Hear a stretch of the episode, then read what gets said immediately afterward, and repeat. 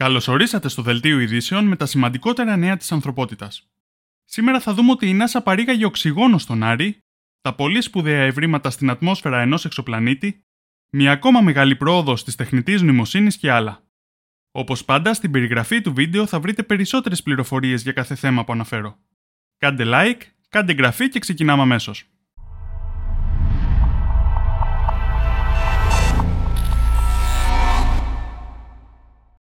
Ξεκινάμε με ένα πείραμα στον Άρη που είχε μεγάλη επιτυχία και αποτελεί ένα σημαντικό βήμα στη δημιουργία επανδρομένων βάσεων. Τα τελευταία 2,5 χρόνια το πείραμα MOXIE της NASA παρήγαγε με επιτυχία 122 γραμμάρια οξυγόνου στον Άρη. Ξεπέρασε μάλιστα τις προσδοκίες των επιστημόνων, παράγοντας το διπλάσιο από το αναμενόμενο. Όπως λέει η NASA, η ποσότητα αυτή είναι αρκετή για να κρατήσει ζωντανό ένα μικρό σκύλο για 10 ώρες. Αυτή μπορεί να είναι μια μικρή ποσότητα οξυγόνου, όμως αυτό ήταν απλά ένα πιλωτικό πείραμα. Τώρα που οι επιστήμονες γνωρίζουν ότι η τεχνολογία δουλεύει, μπορούν να εργαστούν στην επέκτασή της. Αυτή η συσκευή, μεγέθους φούρνου μικροκυμάτων, μεταφέρθηκε στον Άρη με το rover Perseverance της NASA το 2021 και διαχωρίζει άτομα οξυγόνου από μόρια διοξιδίου του άνθρακα στην ατμόσφαιρα του Άρη. Η επιτυχία του MOXIE είναι ένα κρίσιμο βήμα για τη δημιουργία ενός βιώσιμου περιβάλλοντος για τις ανθρώπινες αποστολές στον Άρη, παρέχοντας όχι μόνο αέρα για την αναπνοή, αλλά και καύσιμα για τους πυράβλους που θα εκτοξεύονται από εκεί. Από αυτή την είδηση η απορία μου είναι για ποιο λόγο η NASA χρησιμοποίησε ως μονάδα μέτρησης ένα μικρό σκύλο και όχι έναν άνθρωπο. Αλλά αυτό μάλλον δεν θα το μάθουμε ποτέ. Το διαστημικό τηλεσκόπιο James Webb της NASA παρατήρησε τον εξωπλανήτη K2-18b, ο οποίος βρίσκεται στην κατοικήσιμη ζώνη. Στην ατμόσφαιρά του εντόπισε ενώσεις του άνθρακα όπως μεθάνιο και διοξίδιο του άνθρακα. Αυτό έρχεται να προσθεθεί στις αυξανόμενες ενδείξεις ότι ο K218b θα μπορούσε να είναι ένας οικιάνιο πλανήτης, δηλαδή ένας εξωπλανήτης του οποίου η ατμόσφαιρα θα είναι πλούσια σε υδρογόνο, ενώ η επιφάνειά του θα είναι καλυμμένη με ωκεανό νερού. Αν και τα ευρήματα έχουν μεγάλο ενδιαφέρον, δεν σημαίνει απαραίτητα ότι ο πλανήτης είναι κατοικήσιμος, ειδικά εάν σκεφτούμε ότι το μέγεθό του είναι πολύ μεγάλο και οι συνθήκες του ακραίες. Όμως εντοπίστηκε και κάτι ακόμα πιο εντυπωσιακό. Δημεθυλοθιεθέρα, μια οργανική ένωση η οποία στη γη παράγεται αποκλειστικά από ζωντανούς οργανισμούς. Αυτό δείχνει πως υπάρχει πιθανότητα βιολογικής δραστηριότητας, ή πιο απλά πως υπάρχει πιθανότητα ύπαρξης κάποιας εξωγήινης ζωής. Βέβαια, η ένδειξη ήταν αδύναμη και η παρατήρηση θα πρέπει να επιβεβαιωθεί. Τελειώνοντας με αυτή την πολύ σημαντική είδηση, να πω κάτι που είναι ενδιαφέρον να γνωρίζουμε. Μπορεί να αναρωτιέστε με ποιον τρόπο ένα τηλεσκόπιο μπορεί να αναγνωρίσει τη σύσταση της ατμόσφαιρας ενός πλανήτη. Σε αυτή την περίπτωση, αυτό επιτεύχθη κατά τη διέλευση του πλανήτη μπροστά από το μητρικό του άστρο. Καθώς το φως από το άστρο περνάει μέσα από την ατμόσφαιρα του πλανήτη, το φάσμα του φωτός επηρεάζεται διαφορετικά ανάλογα με τη σύσταση της ατμόσφαιρας. Έτσι, όταν το φως φτάσει στο τηλεσκόπιο, οι επιστήμονες μελετώντας το φάσμα του μπορούν να αναγνωρίσουν τη σύσταση της ατμόσφαιρας. Αυτή τη μελέτη την ονομάζουμε φασματοσκοπία.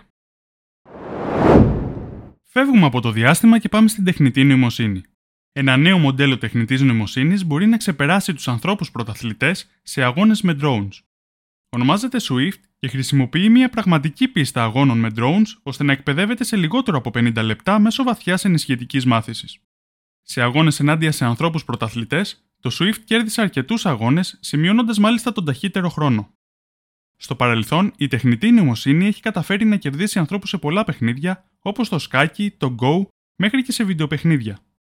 Η συγκεκριμένη είδηση όμως είναι ιδιαίτερα σημαντική επειδή οι αγώνες με drones είναι ένα φυσικό άθλημα που υπακούει στους νόμους της φυσικής και όχι στον κώδικα κάποιας προσωμείωσης. Αυτό το επίτευγμα αναδεικνύει τις δυνατότητες της τεχνητής νοημοσύνης σε φυσικές εφαρμογές του πραγματικού κόσμου και θα μπορούσε να βοηθήσει στην ανάπτυξη άλλων συστημάτων όπως τα αυτόνομα αυτοκίνητα, τα αεροσκάφη και στο κακό σενάριο το στρατό. Η έρευνα δημοσιεύτηκε στο περιοδικό Nature.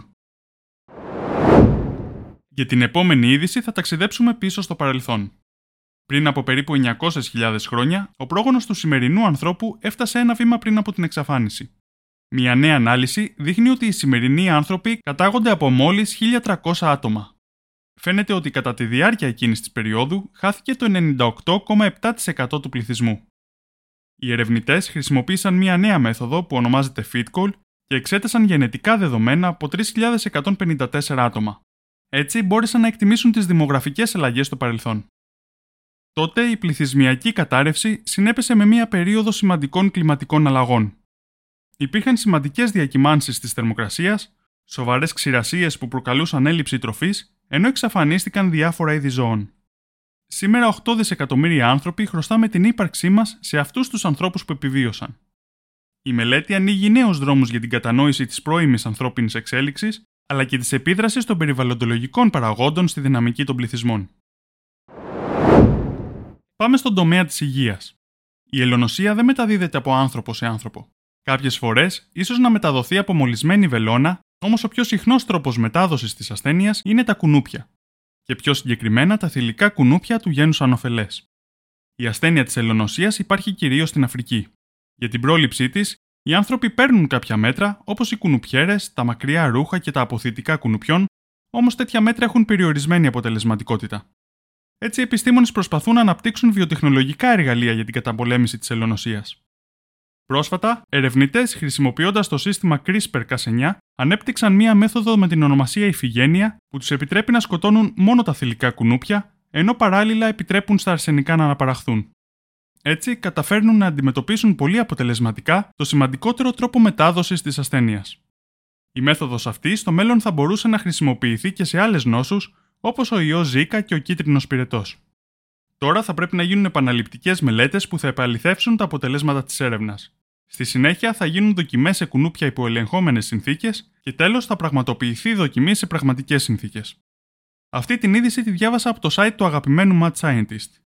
Αν θέλετε να μάθετε περισσότερες λεπτομέρειες για αυτό το θέμα, στις πηγές του βίντεο μπορείτε να βρείτε το άρθρο του. Όσοι δεν τον γνωρίζετε, να σας πω απλά ότι η δουλειά του είναι πρότυπο σωστής δημοσιογραφίας σε επιστημονικά θέματα. Αξίζει να επισκεφτείτε το site του όπως και το κανάλι του στο YouTube.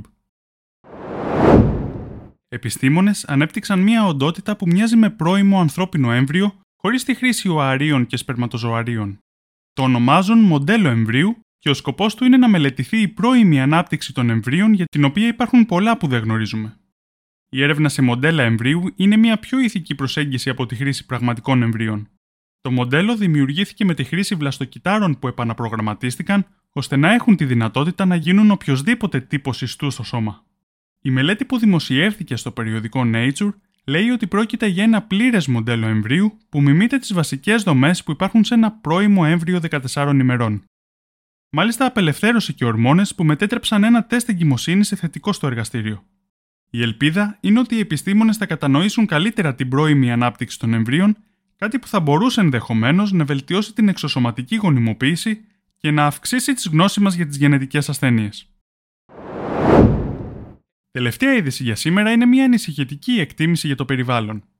Η πετρελαϊκή εταιρεία ExxonMobil προβλέπει ότι μέχρι το 2050 η μέση θερμοκρασία της γης θα ξεπεράσει τους 2 βαθμούς Κελσίου σε σχέση με τα προβιομηχανικά επίπεδα και ότι δεν θα καταφέρουμε να πιάσουμε τους στόχους που έχουμε θέσει.